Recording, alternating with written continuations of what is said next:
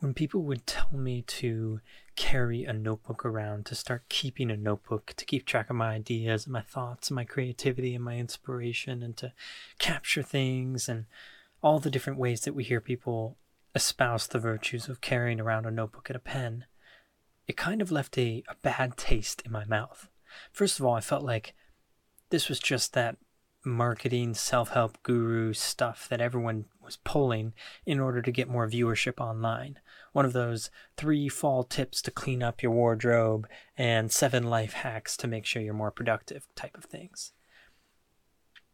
In the end, the truth of it is that I think you don't understand the benefits of carrying a notebook until you figure them out with you and a notebook. Now, that's kind of hard to understand, I suppose, from a non notebook using person. But the point is, when I did not keep a regular notebook, I really didn't see the point. I didn't understand what the benefit would be, hypothetically, if I began to carry one. And now that I've had one or two or three over the last couple of years, it's kind of morphed into its own use case. I've discovered ways of using it, and it has helped me in ways that I never could have predicted.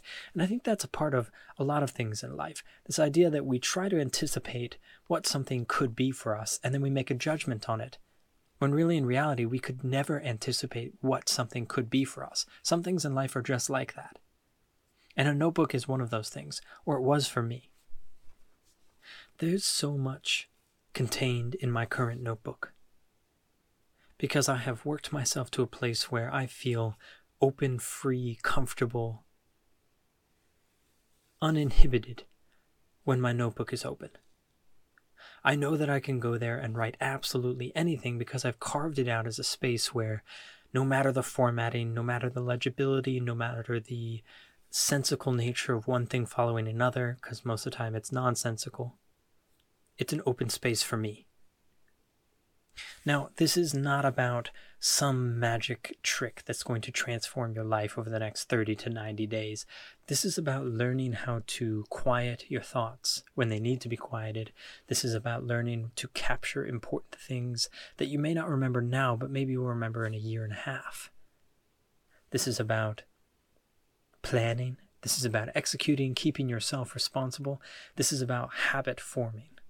I don't want to tell you to keep a notebook for the sake of some magical trick that's going to take place in your life.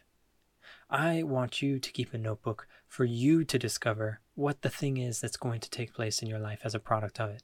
It could be minuscule, it could be massive, it could just be a normal amount of goodness that you unlock as a product of opening up a free space for yourself to communicate. I don't know what it will be. I don't know what it could be. Perhaps it's just better organization, and that in and of itself is a win. I still use my notebook every single day to keep track of the things that I need to get done. Because honestly, a lot of times without a list of things to do, I end up wasting so much time trying to decide what to do. Whereas if before the day starts, I decide what it is that I want to get done that day, I can resort to looking at the list in my notebook if at any point I get lost. So there are a bunch of different benefits that could come, but the point is, you will never know unless you try. So I encourage you to try keeping a notebook and writing anything in it. It doesn't have to be some journal. It doesn't have to be a to do list. It doesn't have to be stories or entries or feelings. It could be descriptions of things around you. It could be the, about the fact that you don't know what to write about. Oftentimes, what I write is that I don't have anything to say, and that in and of itself is useful. I encourage you to think about, to consider what is holding you back from keeping one, and then to try it.